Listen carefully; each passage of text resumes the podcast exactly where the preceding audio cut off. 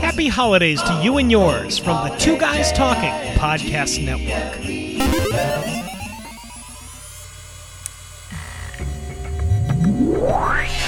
This is the Versus Machine podcast, a comparison of great things. The Versus Machine takes on two works of art, one source material and one adaptation, and processes it through to discover the differences and similarities of the two. Whether those differences are good or bad is up to you. After all, it's what happens when you transform one medium into another. It's time to engage the Versus Machine. I'm Joseph Burge, I'm Richard Gibson. and this is the Versus Machine podcast. The Versus Machine podcast is all about education education of the source, of the adaptation, and of what happens when you take something from one medium to another. We want to welcome you to this episode of the Versus Machine podcast where it's Christmas. Christmas. Cue awesome Christmas music. We're here in Christmas hats. And because it's Christmas here with the Versus Machine, similar to when it was Halloween here with the Versus Machine, we wanted to do something special for you and get that Christmas cheer. And of course, I'm sure you know what it is. It's going to be a Christmas carol. Yup. So let's get straight into today's topics to talk a little bit about them. Everyone knows the story of Charles Dickens' A Christmas Carol, and if they don't, they live under a rock. It's the story of Ebenezer Scrooge, a horribly mean miser who goes through a transformation by being visited by three ghosts and discovers the true meaning of Christmas. Or is it the true meaning of Christmas? He discovers a lot. Now, when we talk about Charles Dickens, as we did earlier with Oliver- Oliver, Oliver which you can see that one over at versusmachine.com. And that was a great podcast between you and Ryan. And so we decided to take Dickens again with A Christmas Carol for Christmas. Now, in thinking of which movie adaptation we wanted to take with A Christmas Carol, it was kind of a hard choice. We had the George C. Scott version, which is pretty much the definitive Christmas Carol. We had versions like A Muppet Christmas Carol or the Looney Tunes Christmas Carol, And a bunch where ridiculous ones. where they were a little bit stranger, and we had a bunch of ridiculous ones. There's even one with James Earl Jones in it. Which sounds so awesome. He is Ebenezer Scrooge. Oh But gosh. I kind don't of played a little bit of a prank on Richard, and I decided we were going to do the Patrick Stewart version. Which and I Hallmark version. and I did not so tell him before that. I did not tell him before that it was a Hallmark version. So we did the hall, the 1999 Hallmark television version with Patrick Oh. Stewart, Hallmark television special. uh, Captain I Picard. He's Ebenezer Scrooge. Yep. But let's get right into it. Let's start with our first one. We're going to start with some characters. Ebenezer Scrooge. In the book, Scrooge is a dissatisfied curmudgeon. In the movie, Scrooge is a one trick pony. Scrooge he owns a a firm, Scrooge and Marley, and he's just screws everybody out of the most money possible. He's he's very cheap. He pays his clerk almost nothing. He basically just hoards money, but and he doesn't actually do anything with it. As some of the characters note, he doesn't he doesn't live in luxury. He doesn't buy himself a whole bunch of stuff. I I mean, he's got a nice coat on, but that's really it. He eats gruel. He doesn't even light his own house. He just has money for no reason. Doesn't really make him happy or anything. He just has money. And this is a big deal in the book, but in the movie, it kind of seemed like he may be a miser, he may not. Being honest with yourself, anyone that watches this movie is going to spend part of the time thinking, I really want him to say, make it so. Yeah. and that's kind of the way that it's portrayed. He is a one trick pony. He has one emotion almost the whole time, and the emotions that he does express don't seem to be all together. So the Ebenezer. Scrooge of the movie is very he's just the whole time flat. He He's slightly really flat. but that's it. Yeah, he's really flat the entire time, and so there's not really an emotionality there as there is in the book. And this is especially true of when he meets Marley in the very beginning, his old partner Jacob Marley. He's dead, Marley. Yeah, That is. dead Marley, uh, who comes to warn him of the coming of the three spirits. Normally, when you read that scene or you watch that scene in movie adaptations, you get this kind of feeling where Scrooge is really scared. Yeah, However, he's when terrified because there's a ghost with like half a jaw and a bunch of chains, and it's freakish. and when Patrick Stewart meets a ghost, it seems almost like Patrick Stewart's going to pull out a phaser and zap him And because he doesn't care. It's weird. Like it's a normal occurrence. and this continues throughout the entire film and this it actually actually kind of plateaus, and you started laughing at the very end, where Scrooge is supposed to have a, his moment of, "Oh, I'm gonna keep, I'm alive, and I'm gonna keep Christmas," where Patrick Stewart literally grabs his bed curtains and just starts screaming. Because in the book Dickens talks about how Scrooge had a really nice laugh but it was an underused one. So we kind of needed to like break the rust off of it. And so I think that's what Patrick Stewart was trying to go for but it really just sounded like he was dying. He's just like half laughing over and over again. And this persists for like 15 seconds and it was really kind of scary. I'm like dude he's gonna die on camera. And then he starts laughing and it, it didn't make any sense. It was very confusing. And it's a shame that there's you know things missing from Scrooge's characters in the in the film because he's such a central part of what makes the story important right. in the book. I mean, he's the main character, so he's Yeah. a central part of it. And so the fact that you have a Scrooge that's not exactly all there just seems like kind of a waste. Right, when the central character doesn't have the the depth that's in the original material, a, a lot is immediately lost there. Bob Cratchit. In the book, Bob is optimistic yet a little hopeless. In the movie, Bob is just hopeless. Yeah. In this movie, they did they did a pretty good job with keeping a lot of Dickens narration in the And the dialogue was pretty close too. Well, yeah, the narration, the stuff that's not actually spoken, nor is it a character's thoughts. For example, the opening few paragraphs talking about how Jacob Marley's as dead as a doornail. Well, what's so dead about a doornail? They they actually talk about that in the movie, and it you know it's a little charming, I guess, but bizarre. Of all of the quotes for them to keep, they they kept that one. They didn't keep certain ones um, about Bob that that gives that helps give that optimistic side to him that's in the book. when you compare the two Bob Cratchits, the one in the book and the one in the film, you get this kind of like dichotomy that's really strange because the Bob in the book, you get the feeling like he's a skinny guy who's just he's optimistic, he loves life, he wants to love his family. Whereas I get that feeling when I watch the movie with uh, Richard E. Grant, I kind of almost think he's kind of like a meth addict in his mannerisms. It's he's not really optimistic.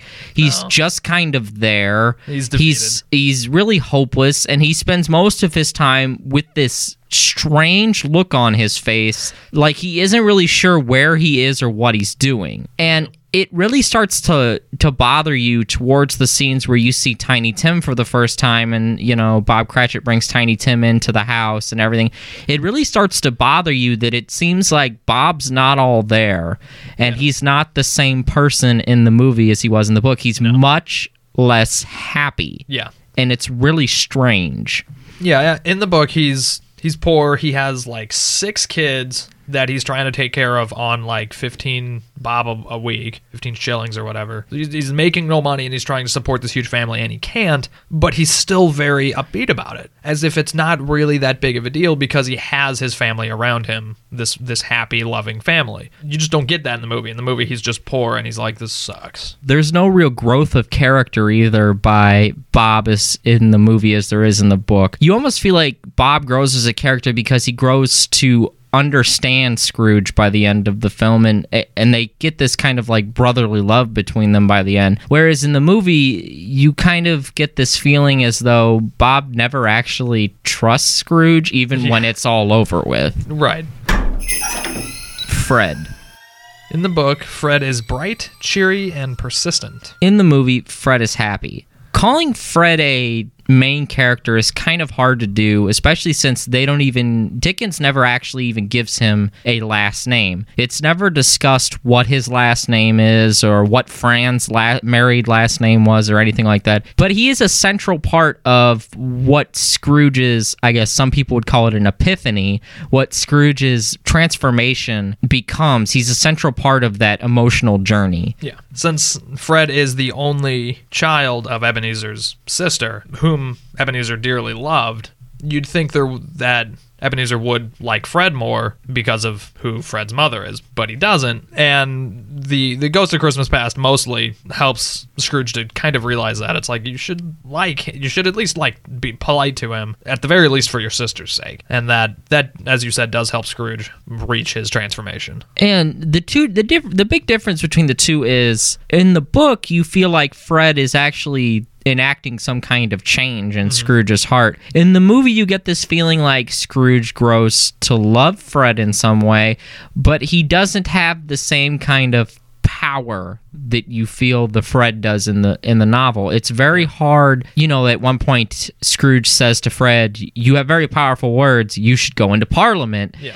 And when he says that in the film, you don't feel like he's that powerful, and so the the whole quote seems out of place. However, in it the seems book, more like a joke. yeah, Which, given that in the movie Scrooge is the one who says the whole ironmongery thing about the doornail, it kind of actually seems like he has a sarcastic side to him, which is actually completely absent in the book. And whenever he does crack the joke about you're more gravy than grave, Dickens is like, this is not really what Scrooge normally does. He was just terrified. So the whole Parliament comment comes off as a joke, which I don't think it was meant to. I think he seriously was trying to get his nephew to change his stake in life. I think that was that was a big part of and you see that in Scrooge's past, especially with his sister and with his long lost love Belle, mm-hmm. How money drives him and I Right, think and only thing Scrooge that drives him. I think Scrooge feels that if his nephew went into parliament, he'd be a lot better off in his life. Also, Scrooge probably wouldn't have to see him as often. The Ghost of Christmas Past. In the book, the ghost of Christmas Past empathizes with Scrooge. In the movie, the Ghost of Christmas Past has no real emotion.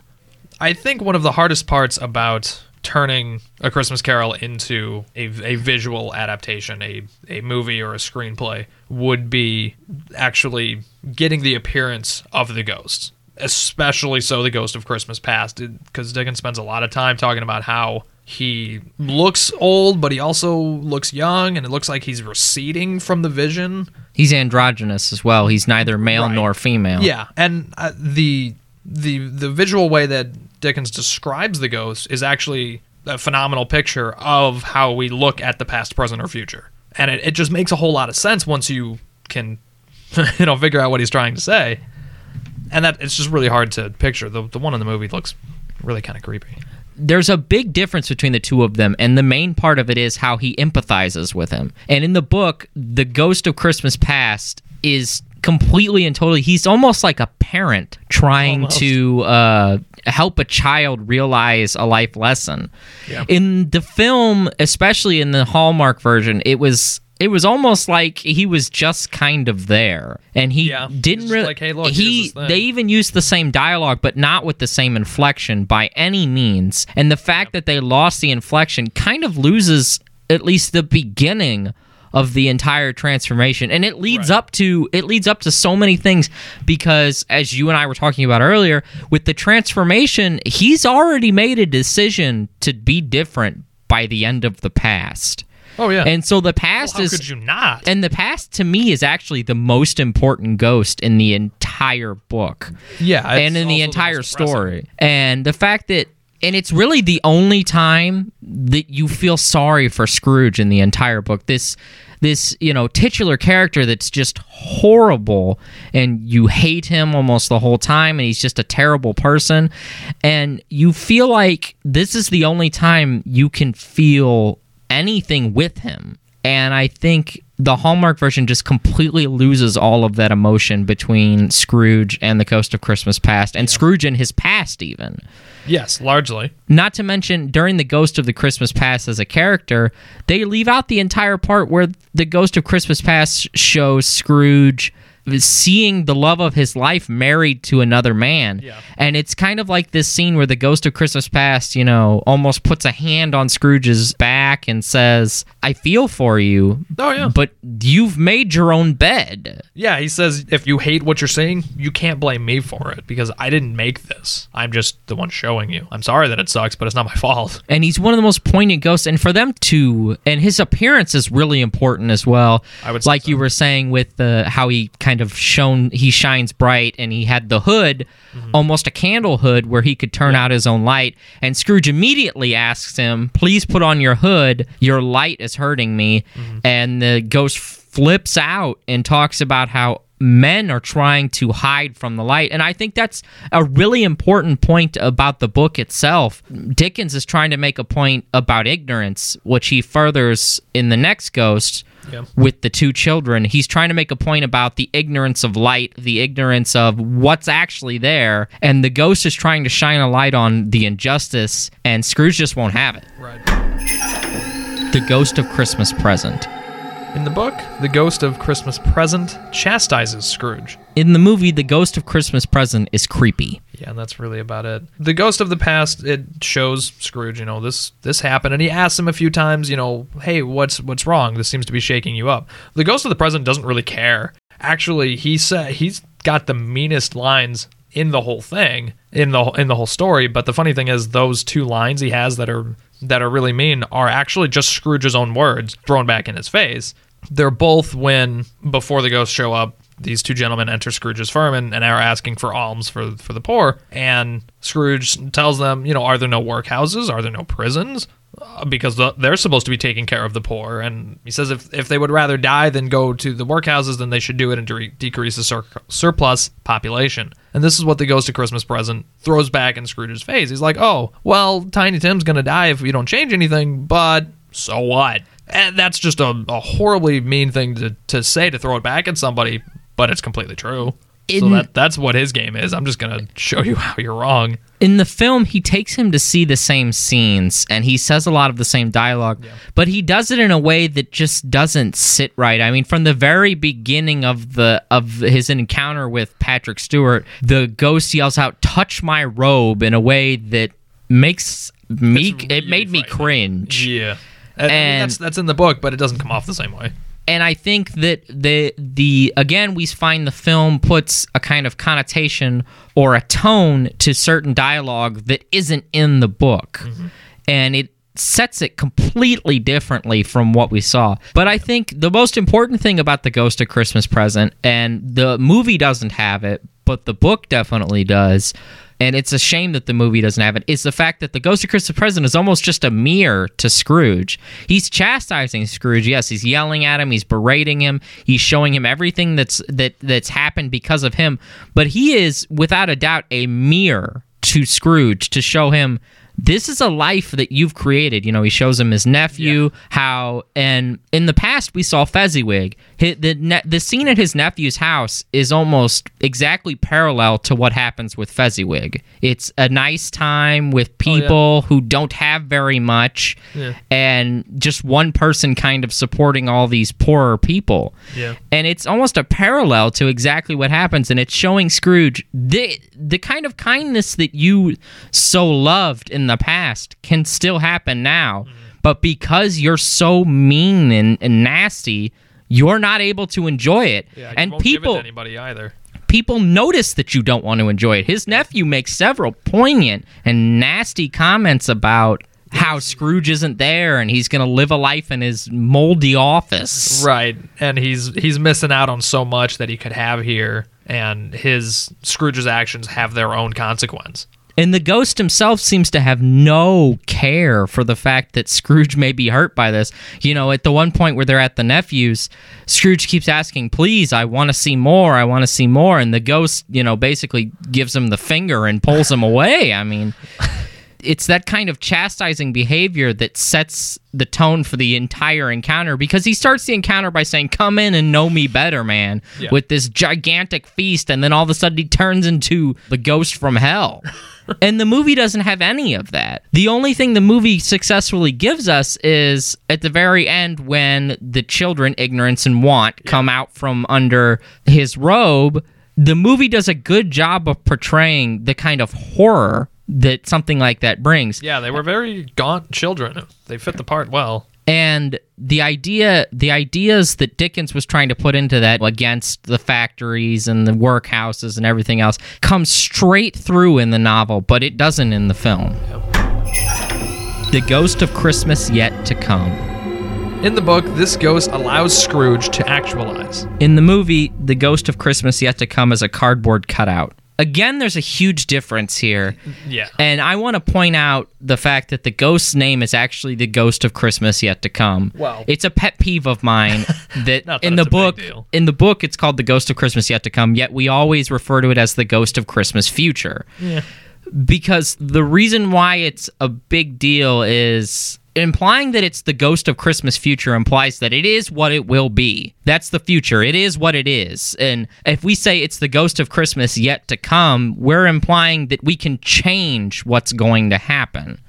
And this is a big difference that is not really upheld, and it's frightening to see. But at least in this movie, they did call him the ghost of Christmas yet to come. It was one of the it was one of the few things that I really liked that they did. However, the actual characterization of the ghost is completely wrong. In the book, we get this it's kind just a of black mask. yeah, it's it's just a character in a black mask that has no real feature. In the film, you feel like there's a cardboard cutout with a lady's hand that just keeps pointing at things. However, in the book, he describes the ghost to have emotion with no face. Dickens is a master kind of of frightening. Dickens is a master of detail in a lot of ways. And one of the ways that he's a master is he shows that through the fact that he gives emotion to this faceless being. To this bodiless thing. It's just a dark mass and it has a hand. It apparently has eyes, but you can't actually see them. And it apparently has like other features, but you can't see any of them. All you get is the hand out of darkness. Yeah, the the appearance of it is definitely different. The, putting the eyes in it in the movie, those little glowing red eyes, actually served to make it less creepy because then it actually had some sort of semi-defined face. If you can't see the face, then it becomes less human and it's just scarier. And this ghost basically doesn't interact with Scrooge at all. And the things that Not it shows really. them, it shows Scrooge's, you know, laundress and his charwoman stealing from him. And it show, I mean, literally, the charwoman strips his body and takes the clothes. Yeah. And it shows the people that he knew from the business district talking about how much they hated him. Yeah, no and it shows. Tiny Tim being dead. This is a ghost that serves almost no purpose other than to further torture Scrooge. By the time the ghost gets there, I don't remember what the exact quote is. Scrooge tells the ghost literally, I've already learned my lesson. I will already be different. And I, you don't have to take me. He literally still takes him. Yeah, what Scrooge says there I hope to live to be another man from what I was, but I am prepared to bear you company and do it with a thankful heart. Yeah, he, he speaks about how the, the time with the ghost is precious to him because he knows it is for his betterment, and he just knows that he has to suffer it because Jacob said there would be three, but he's like, okay, I'm, He's I'm already ready to change, but yikes. He's already learned his lesson, but he goes with the ghost almost as I feel like it's a solidify thing. I feel like Oh, yeah. it's trying It to cement into his head. You say you've learned a lesson, but if you decide you don't want to learn it anymore, here's make wh- sure this stays. here's where it and you know in the film it ends with him in in the actual ground with his body Yeah. which then he fly, falls through a vortex into his bed, which seems kind of strange. But regardless, it's this kind of actualization. We say actualization because what it allows Scrooge to do is actually make a plan. Before he's figured out, I want to be different. I'm going to be more cheerful, but he hasn't actually figured out how to do that. I think seeing the ghost helps him figure out how he's going to go about his new transformation. Yeah, you see in the past, here's all this stuff you lost. You had this sister that you loved, you had this other woman that you loved, you had a good work relationship. Okay, well, you kind of just screwed all that away. Here's what you're doing in the present, how you're really not making anybody's life any fun. And the end result of that is that when you die, people will be glad. That is the only emotion people will have upon your death. They'll joke about it. They'll be glad that they have less, that they'll eventually get a nicer creditor than you. I mean, that you see that and you're like, wow, I don't want that to be my future because that sucks. Like, okay, I'm to die eventually. Sure. I would prefer somebody to have some tenderness or compassion about my death. you're going to make a plan after you see that. the ghost of Christmas yet to come is one of those ghosts where you can either do it right or do it wrong. And I feel like the movie difference is so far off base that you don't even get the same feeling at the end of it. You don't even not get as the terrifying as it doesn't when you see it you're not like in fear and you're just kind of like okay spirit you know do what you will. I'm gonna not make you mad. And that's what scrooge was feeling. He was terrified of the thing and he doesn't want to be near it. He just knows he has to be. And I think Dickens's point was to scare you. I think Dickens's point was I'm going to scare the reader mm-hmm. into following my advice without actually ever speaking to them. yeah. I think you completely lose that in the film version. But we want to hear what you think. We've made it through all of our list of characters. We want to know if we missed any. We didn't talk about Marley enough. Was Belle just the character you think needs to be talked i about? didn't talk about fezziwig too much but let us know. Head over to facebook.com slash versus machine and write on our wall and let us know what you think. Themes Christmas spirit.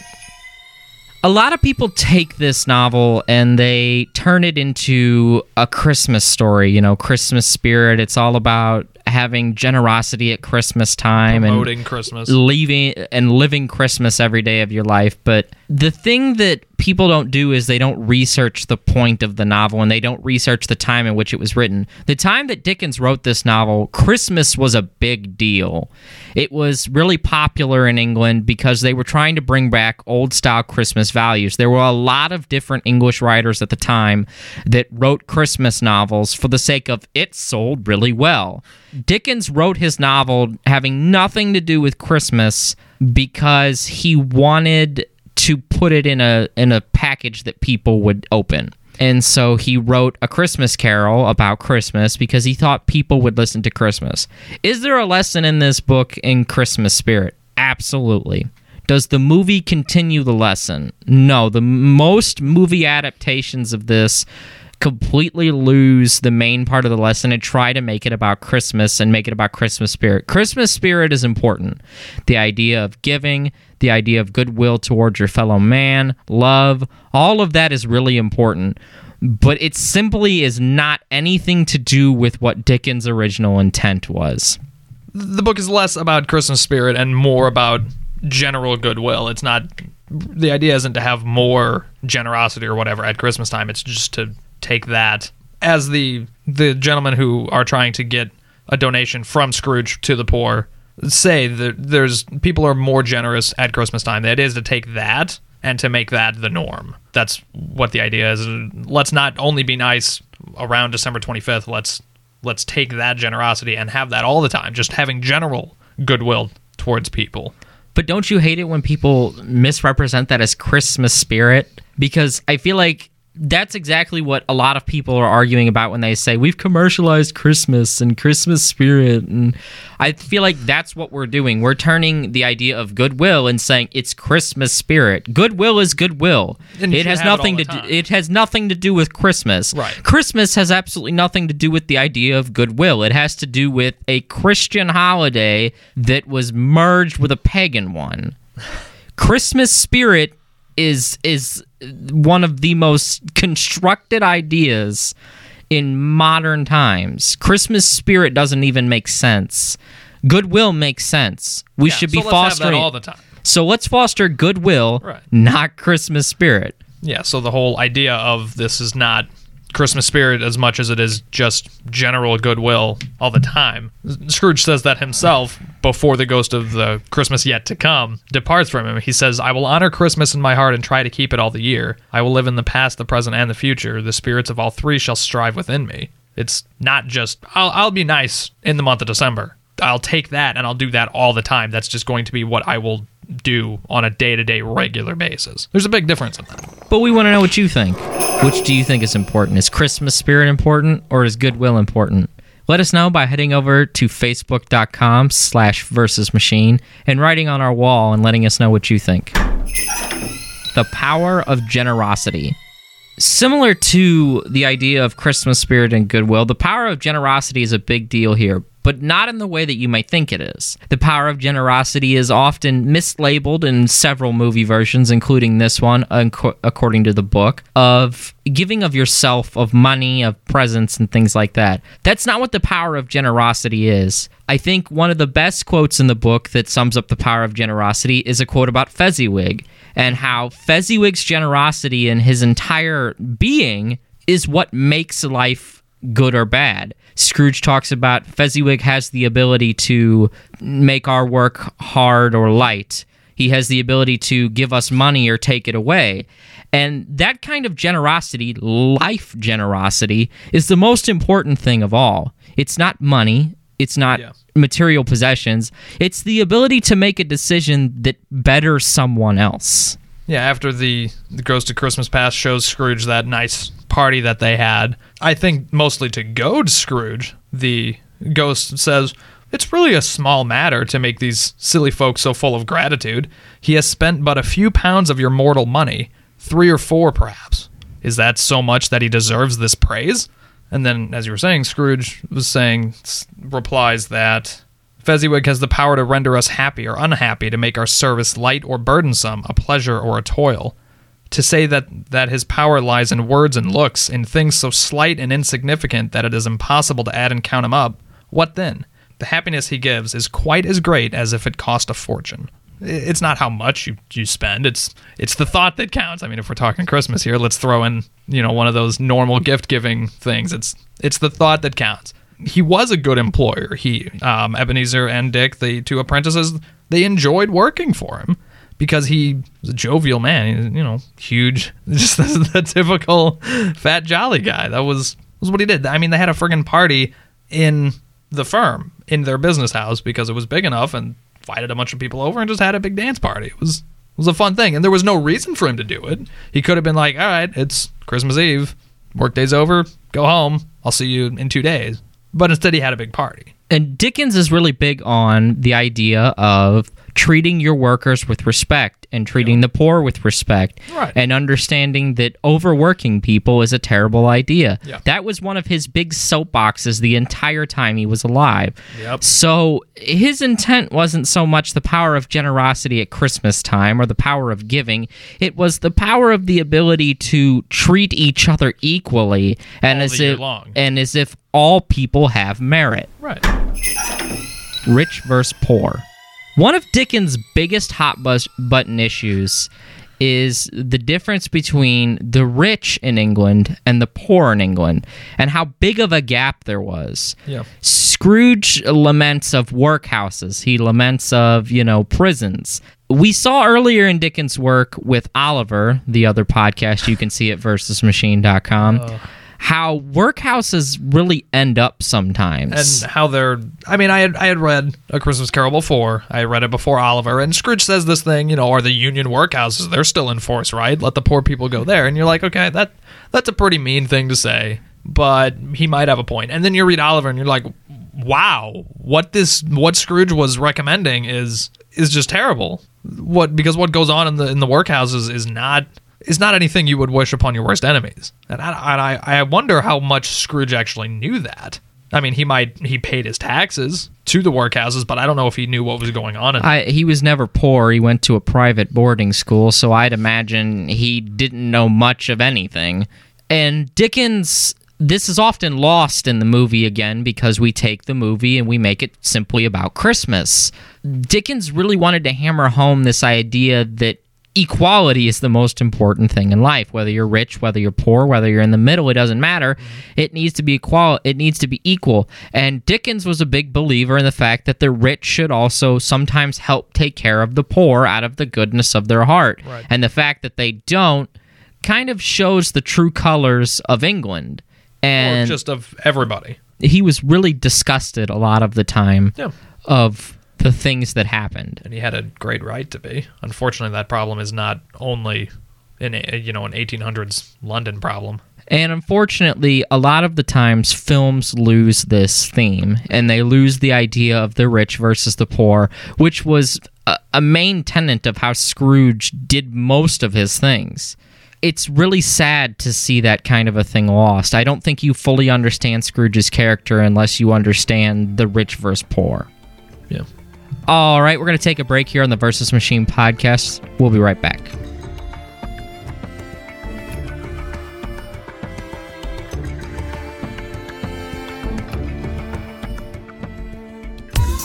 Pinnacle Entertainment is a dynamic and growing casino entertainment company with nearly 15,000 team members.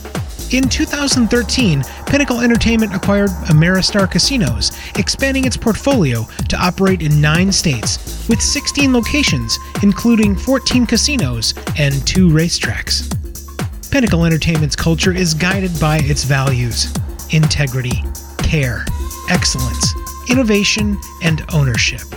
It's through these values that we fulfill our commitment to remain focused on doing the very best for our team members, guests, and shareholders.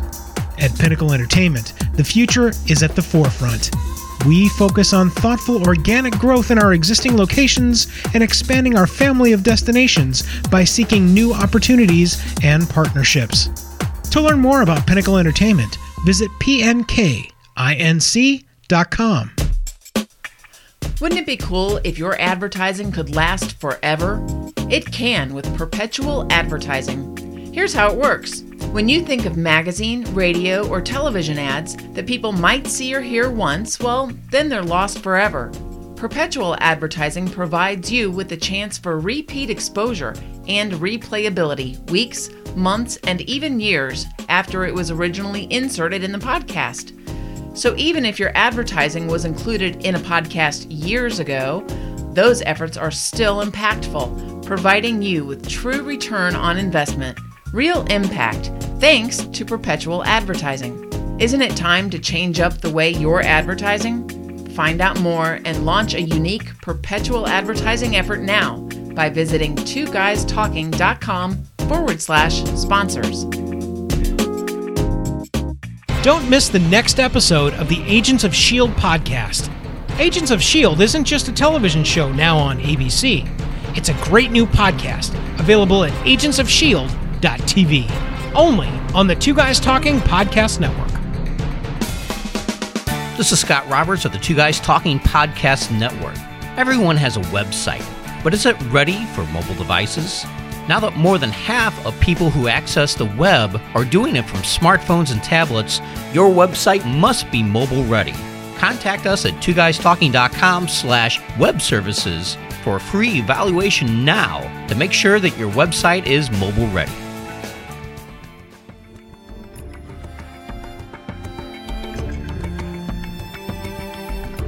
Welcome back to the Versus Machine podcast. I'm Joseph Burge, I'm Richard Gibson. and today it's Christmas, so we're Christmas. taking a Christmas carol. Yep. Lessons. Dickens' intent. We've talked a lot about Dickens' intent and how Dickens really didn't make this a Christmas story. I just want to further elaborate that Dickens was telling people that they should know better. They should know better about the poor. They should know better about how to treat each other. They should know better about how to do anything. Dickens grew up poor and he worked hard Yeah. to find money. He didn't understand why people who worked hard for their livelihoods couldn't see that people who didn't have the same, I guess, stars need help. And that's a big part of this. And I think the Ghost of Christmas Present embodies this, especially when he runs around with the cornucopia, sprinkling the special seasoning Yeah. on different scenes. And a lot of people kind of shrug that off, but I think that's a way of Dickens kind of symbolically saying, I'm going to sprinkle some help on people that don't have any because I have a lot. I have a cornucopia and a large amount of things. I'm rich because I have 1,800 brothers and sisters and I have a large feast, but I'm going to spread some of the joy around to all these people who have nothing. I think a lot of a lot of that was he was the ghost of the present. He wasn't so much the ghost of wealth, though he was sitting on that ridiculous feast of food when Scrooge first finds him. What I thought a lot of that was, you know, live let's live in the present. What you have right now, enjoy what you have here. You can as it has later after on the actual Christmas day after all the ghosts and everything. Scrooge was running around seeing all these different things and it shocked him how every little thing could bring him pleasure. And I think that's what the Ghost of Christmas Present is doing when he's sprinkling his water or seasoning or whatever it is on everything. He's saying, This is what you have right now. You can enjoy this right here. This thing that you've got it might not be too much. This little pudding that you, you know, Bob Cratchit, your tiny pudding, that is definitely the only thing wrong with it is that it's too small for this family of like eight, but they're still enjoying it. They still love it. This, you know, it's it's a goose. It's not like the best meat ever. It's a it's a goose, but they still love it, and that that's just. I'm gonna help you enjoy the present. That's what I think he's actually sprinkling on everything. That's why the poor man needs it the most. And I think that fits into Dickens' intent very well. It's the idea that you need to enjoy the little things in life. Oh, yeah. Even if Oh, you don't have everything. And if you have everything, you need to help the people who have nothing enjoy the little things in their life. and you need to enjoy still the little things that you have because because you still have the little things just like talking to this kid on the street you know just like Scrooge says, I wish I had. ice." Scrooge says, there was a boy singing carols at my window. I wish I had given him something during the past. yeah It's little things like that that I think Dickens is advocating for because they amount to a lot. You put a smile on one person's face, you may change their life. You never know. You never know. Applications. This is a very applicable story, as we were saying. The issue of the rich versus the poor, it's not gone. It's still there. We still have the super rich and the super poor in our own country. That idea can still be applied today. The idea of gaining pleasure from the present and not dwelling on your mistakes in the past or grasping for a, a future that you can't get. I live in the present. You know, what you have right now is nice. I think that's an uh, applicable thing. the application of this and how we want you to take away from this, especially the two of us, is that whole idea we just talked about with the put a smile on somebody's face. Put a smile on anybody's face. The random person you meet at the mall, the person you see standing on a street corner, put a smile on somebody's face. You never know, you may change their life. Dickens advocated for a lot more than anyone should reasonably expect from someone. Dickens advocated that the rich basically bend over backwards to help every little person. I don't even, and I don't know how you feel, but I don't expect that of anyone.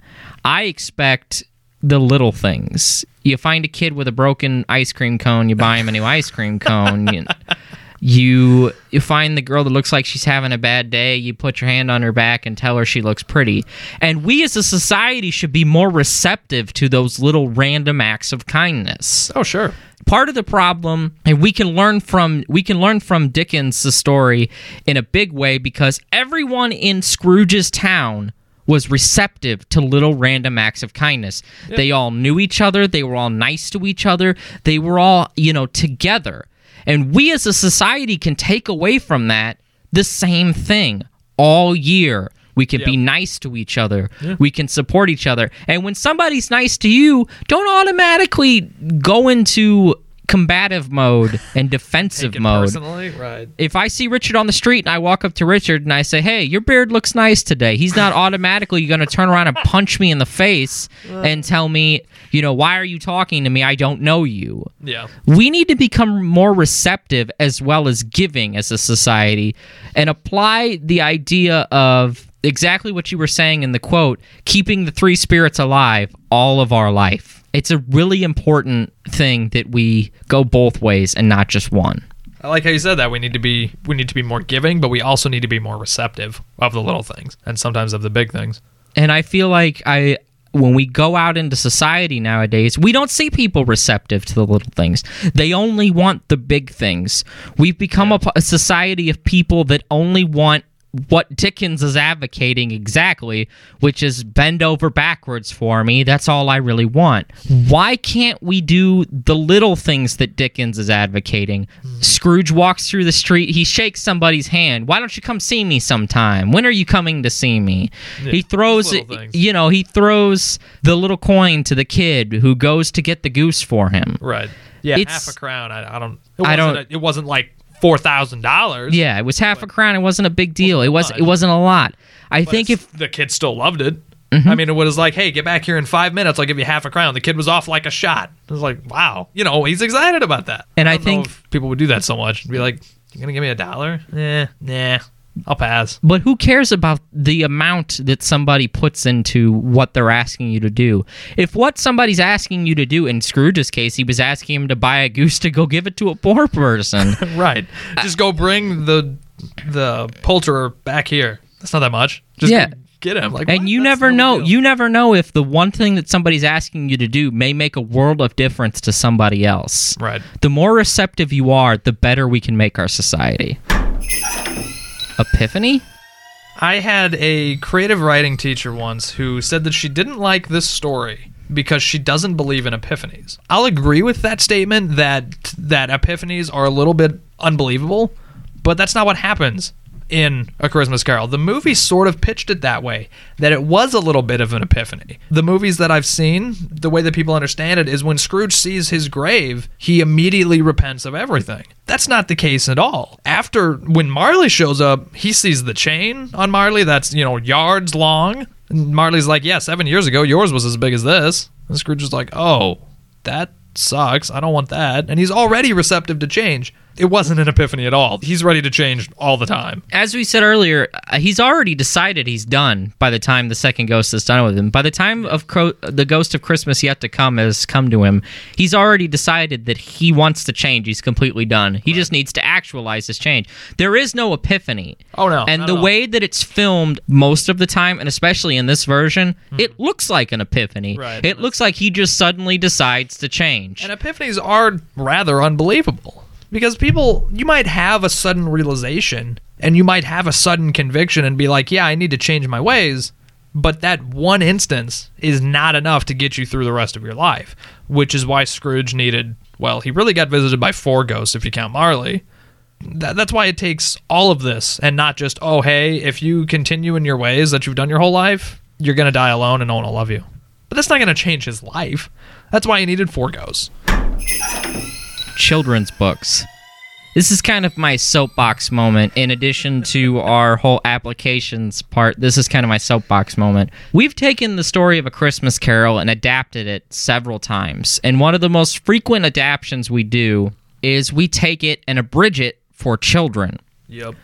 The problem with that is, and it's the problem that we're seeing a lot in our society with children's books, we take all the meat out of the original version to make the abridged version, and kids don't really get the point anymore. That's why it becomes simply a story about Christmas. We get rid of the children of ignorance and want. We get rid of Scrooge seeing his the love of his life with someone else because he failed to act we lose all of the really hard parts of this novella and because we do that children don't really get the message and that's a horrible thing to do to any child. It's a It's a horrible horrible thing to do to this story because it is so rich. it's a horrible thing and this goes for a lot of different versions of children's books nowadays. We need to put terror back into children's books for lack of a better word. We need to put the hard stuff back into our kids books and our kids The hard minds. stuff, yes, do the hard things.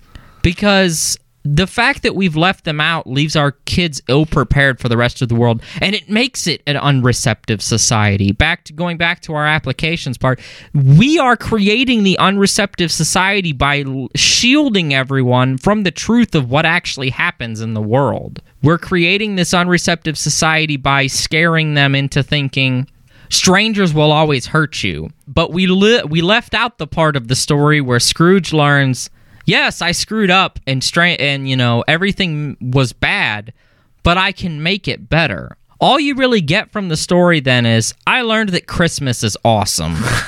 and I'm going to be Christmas all the time Yep. and we completely miss the boat there. When you tell your kids a story or you read your kids a book, make sure that the book has all the angles that the child can learn. That way, when they grow up, they understand some strangers will hurt me, but some strangers can help me. Yeah. And give me all the important things of life. And the fact that we've sucked all of the strife out of life almost. We're trying to baby we're trying to baby feed everyone. And we've sucked all of the hard parts out of life. And because we've done that, we're creating a race of people that not only don't want to help each other, they don't know how to help each other because they don't even know how to manage themselves. And because we've created this society, it goes back to Dickens' main point.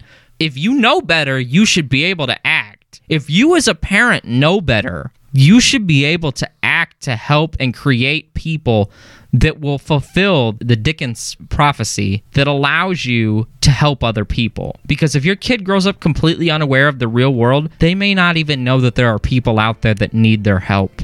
That does it for us here at the Versus Machine podcast. We've had a lot of fun today with the Christmas Carol, but we do want to tell you Merry Christmas, have a Happy New Year, and Happy Holidays from all of us here at the Versus Machine podcast. We're really hoping that you heed our words about some of the important points that we want to get across to you. I'm Joseph Burge, I'm Richard Gibson. and we'll see you next year. Thank you for listening to this episode of the Versus Machine podcast on the Two Guys Talking Podcast Network. Be sure to like us on Facebook and share your thoughts on this and other episodes inside our online archive of programs that span a wide variety of genres. It's all about comparison, and we want to know what you think. The links to do all of this and show notes for this episode are available at versusmachinepodcast.com. That's versusmachinepodcast.com. Thank you for listening and provide us with your thoughts and contrasting opinions to keep the gears of the Versus Machine running. Power down.